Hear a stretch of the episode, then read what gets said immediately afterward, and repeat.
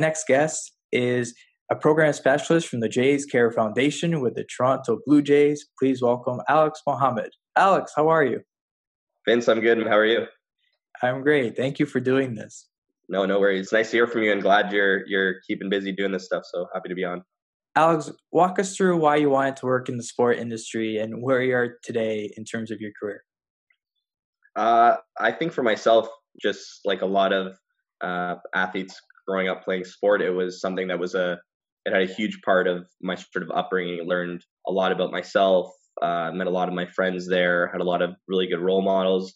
Um, and then now with sort of my role with Jays Care Foundation and just wanting to be in sport, it uh, I think it was in part of just wanting to be around like-minded people or people who were motivated to sort of do whatever they were doing in all the realms of sport. And uh, it's it's like one of those sayings that they say, right? If you you do something you enjoy or you work and have a passion for it, then you'll never work a day in your life. And for me, I, I think I found a really cool mix um, in that I'm I'm working under a sport foundation uh, for Jays Care, and also getting to work with youth.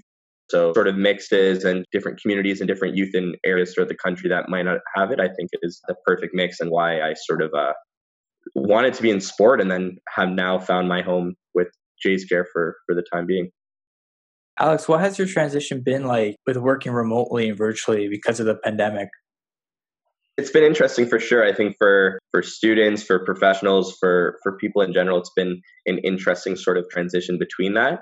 Uh, it's it's been really different because with Jays Care Foundation, we travel throughout different parts of the country, visiting communities and running program for different youth all throughout. So now, of course, uh, being inside, being at home, it means doing a lot of stuff virtually, um, connecting with community partners online like this or not being able to see our colleagues. So it's been a it's been an interesting transition, but I think still trying to reach all of our goals, even if it's on a virtual platform, because for some of the youth that we work with, this is still some of the only interactions that they'll get. So we need to still make the time to be able to do those sort of things, even if it's on a virtual sort of setting.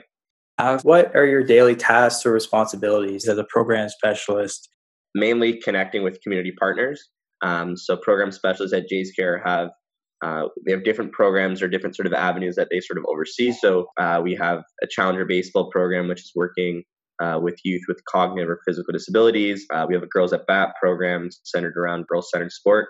Um, and then we have a program called Indigenous Rookie League, so working in Indigenous communities all throughout the country. So day to day, um, I help to oversee our Indigenous Rookie League program, and then we have an RBI program, which is uh, reviving baseball in the inner cities. So connecting with schools, teachers, community partners to sort of plan the program.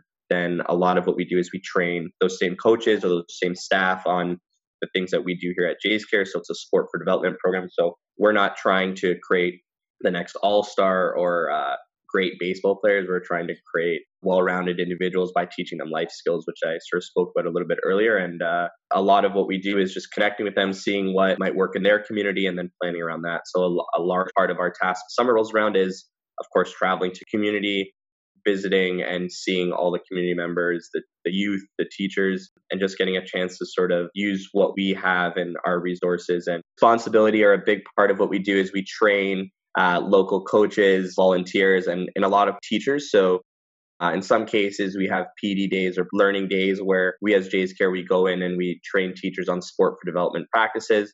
So like I said, we're not trying to teach baseball skills, but using baseball as a tool to sort of create social change or create more well-rounded individuals. So a big part of what we do, of course, with the brand that we have we do teach baseball and things like that, but the bigger goals are uh, wanting to create more well rounded individuals.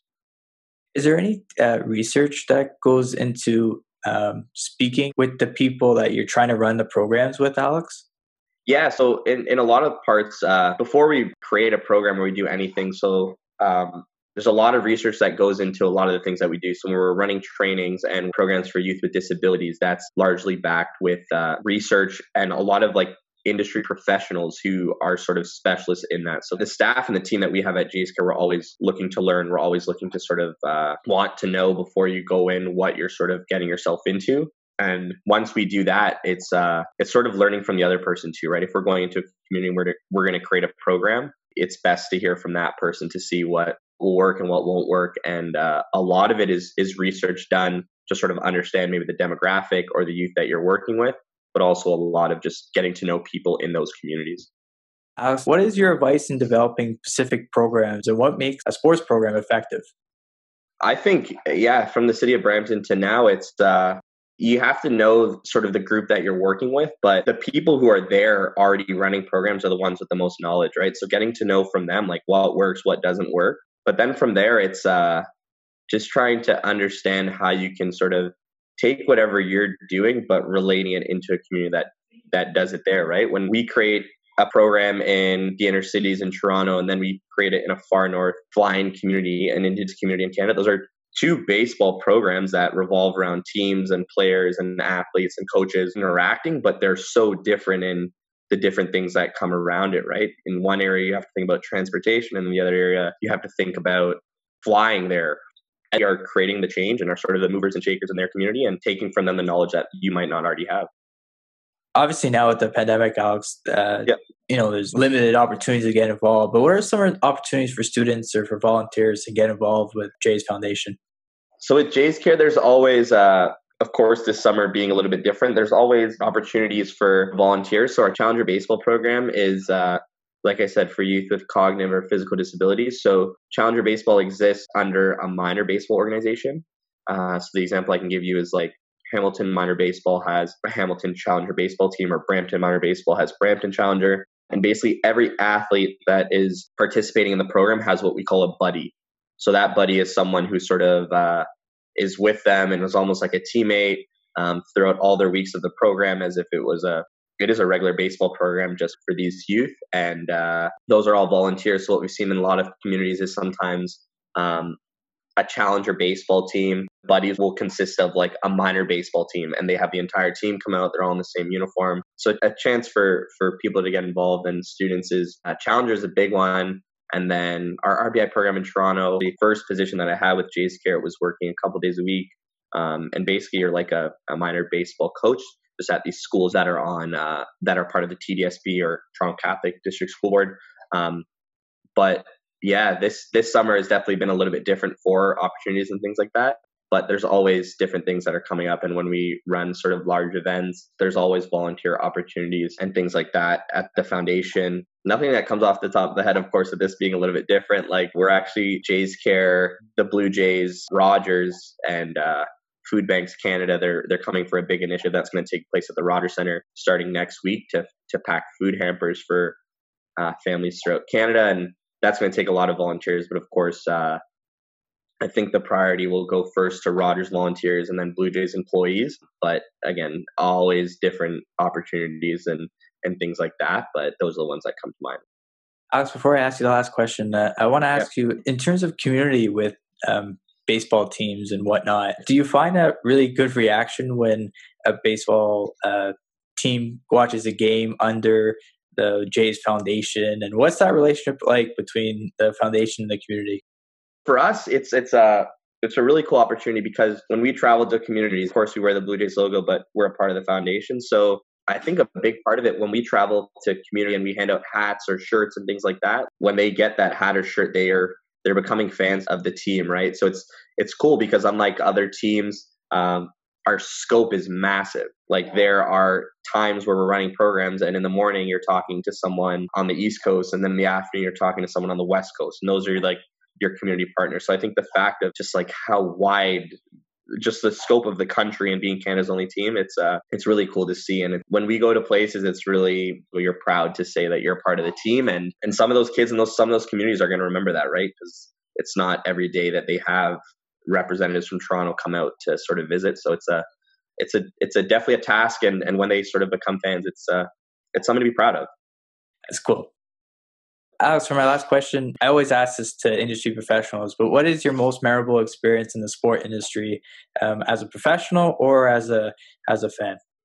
I think I have two. So, of course, the most recent one I think is is the Raptors winning the championship. I think as a, a Toronto fan growing up, that was uh, that was always a cool one, right? I wasn't alive to see the Blue Jays win their World Series there too, but uh, being a part of some of those playoff runs were cool. Some of my coworkers were um, working with the foundation or working within the team during that playoff run. So they always say like it was crazy to see the buzz around the stadium and things like that. But the Raptors winning was cool one too, right? It was exciting to see with the whole city, the whole country. But uh, it was actually crazy. Game one of, of the finals, I was in La Ronge, Saskatchewan, where I was helping one of our Indigenous Rookie League partners. And it was, uh, again, we were like four hours north of Saskatoon. And we were in this little restaurant watching the game, game one of the NBA Finals. So that was one I'll always remember. I was in Regina when they were going to the final. So I was sort of all over for that playoff run, but got to be at home when they won. And then the other one that I have, it was uh, it would have been Vlad's first game. So I was actually in I was in Grand Falls, New Brunswick, with another community partner, but I was in this small town of of maybe a couple thousand people. And earlier that day, we were running programming, but the buzz that I still felt there was like crazy. So all of my coworkers were obviously at home, um, and they said the stadium was like people just around, like you're walking the train or like you're around the stadium, and um, even in our office, people were just talking about it. And then I was like, man, I'm in northern New Brunswick in this bilingual speaking community, and I feel it too. And sat in one of my community partners, one of the the people that we interact with. We watched the game at his house, and it was uh, definitely something that I remember. I was texting back and forth, but uh, I don't know. The job sort of takes us all over, but that was one I'll always remember just because of it was big in Toronto, but it was also felt uh, all the way across the other side of the country. One of the other guests, Alex, that I interviewed, his favorite moment was the bat flip of Bautista. I think he was right behind uh, home plate, and he really liked that experience. Yeah, I talk about my friends. We're all sitting at my house, but another another really big one. But yeah, Alex, thank you so much for doing this. Really appreciate it. Um, great hearing your story and insights into the Jays Foundation. And can't thank you enough for coming on the show. And uh, hope all is well with you and your family during this difficult time. Yes, sir. Vince, thanks for having me. And uh, again, hope you stay safe, you and your family, and uh, keep up all the good work you're doing, man. Thanks, Alex.